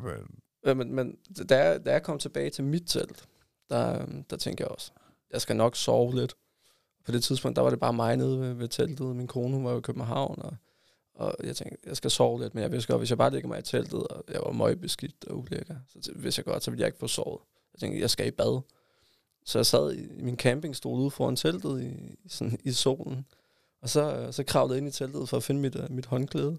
Og så kom jeg ud med, med en shampoo i stedet for og satte mig tilbage i den der stol. Og så tror jeg, jeg sad 10 minutter, før jeg ligesom, nå ja, jeg skal, skal jo i bad, for fanden. Så jeg kravlede tilbage efter det der håndklæde, og fik håndklædet med ud. Så havde jeg glemt shampooen i teltet, for jeg taget med. Altså, det var, jeg var vildt, vildt kognitivt udfordret, og jeg fik så endelig slæbt mig ned i, i det der campingbad. Jeg kunne simpelthen ikke fatte, hvordan man skulle tænde for vandet. Altså, det var sådan, Ja. man, man skulle trykke på sådan en knap, ikke? Ja. Var vandet ved med at stoppe. Jeg kunne simpelthen ikke lure hvad processen. Det lykkedes til sidst, men det, det var fuldstændig... Jeg, jeg, tror, jeg, jeg tror, jeg var, jeg var nok lidt, lidt... Jeg vil ikke sige, at jeg har fået solstik, men jeg tror, jeg var dehydreret. Sådan. Ja. Varmen havde og manglet på søvn, fordi det var, var virkelig, virkelig svært for mig at, at komme, Ja. komme igennem det. Det var, det var ligesom at løbe en ultra også på en eller anden måde. Det var bare en anden, anden slags. Øh, Det var sådan bade-ultraen. Ja, altså, jeg, jeg har nok øh, været i den heldige situation, at jeg har lidt mere erfaring, end du har på daværende tidspunkt, i form af, at jeg har prøvet... Campingbad. Øh, du har været på campingpladser. Ja, altså det er jo altid noget lort i forhold til det her med, at man enten skal putte nogle mønter i, eller et eller Mm. andet, for at få noget varmt vand. Det er sjældent, at det er det der, at der bare er frit, varm, frit varmt vand, men, øh, men nej, jeg mener det her, altså med at, øh, at have løbet og ikke have sovet lang tid, altså det har jeg har jo prøvet to gange 100 miles øh, før en du og jeg har også prøvet 100 km, altså du er jo gået fra 50 Mm. miles til at prøve 100 miles, og så har du ja, løbet 90 km, og øh, altså, hvad hedder det, så, så jeg tænker, at, at, at man kan vende sig til meget, altså det har jeg Mm. også prøvet at snakke lidt med, med nogle af de, øh, der er meget mere rutineret end, end, øh, end mig selv, øh, jeg har haft med i podcasten, altså jeg har indtryk af, at man godt kan vende sig til at være i gang længe. Det bliver nok Mm. aldrig normalt at løbe seks dages løb for nogen. Det håber jeg ikke, altså, fordi så er der med, med langt op til, hvor at, at, at grænserne egentlig er. Men, øh, men jeg tror godt, man kan vende sig til sådan nogenlunde til at løbe 100 km for eksempel, eller 100 miles, så det kan blive altså, er noget, man i hvert fald kan håndtere bedre, ikke? Øh, Så jeg havde ikke, altså jeg havde det svært, ikke?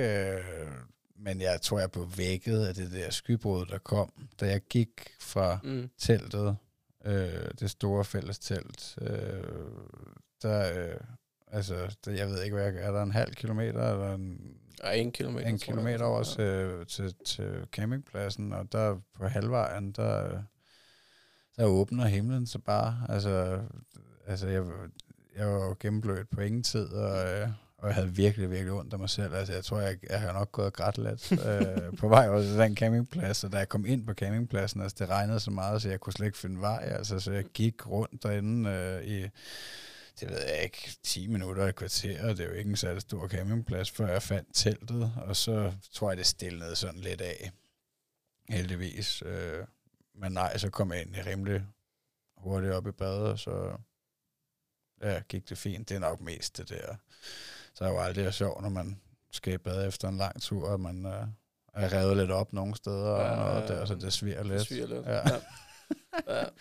Men øh, ej, jeg tror, man kan vende sig til meget. Det er du nok ret i. Det er du nok ret i. Men du skal op og have revanche på et tidspunkt. Ja, det skal jeg. Om det jeg. bliver i 25, det er ikke besluttet endnu. Men, øh, Nej, men, men sådan noget lignende måske en eller anden dag. Ja. Skal jeg tilbage og behøver ikke gennemføre. Skal bare lidt længere. ja. Det er en meget cool holdning. Ja. Ja. øh, altså målet er det der, altså jeg skal bare kunne gå i bad ordentligt bagefter. Det er nok Ja. den ultimative drøm. Så tager vi lige 140 kilometer, og så, så tager vi et bad, hvor jeg forstår, hvordan det varme vand virker. ja. Ja. ja, det er fedt, mand. Jeg tænker, øh, skal vi så wrap it up? Det er halvanden, halvanden time, vi har kørt. Det tror jeg. Det var pissehyggeligt. fint. Ja, det synes jeg også. Øhm, folk kan følge dig på Instagram. Thomas uh, PL, tror jeg, jeg hedder. Ellers er der ikke noget, vi skal linke til eller noget. Nej, det, øh, det tænker jeg ikke. Nej, cool. Mm. Tusind tak for snakken, Thomas. Så øh, ja, hvis I, Tak for øh, invitationen. det var så lidt, hvis I øh, nød det derude, så øh, hold jeg ikke tilbage. Giv fem stjerner og positive kommentarer. Det er meget værd. Og, øh, og ja, hvis I øh, altså bare har en lille smule interesse i øh, langdistanceløb øh, og gerne vil tale om det, så øh, skal I heller ikke holde jer tilbage til at kontakte mig på, øh, på Instagram. og nok nemmest øh, Marmus White.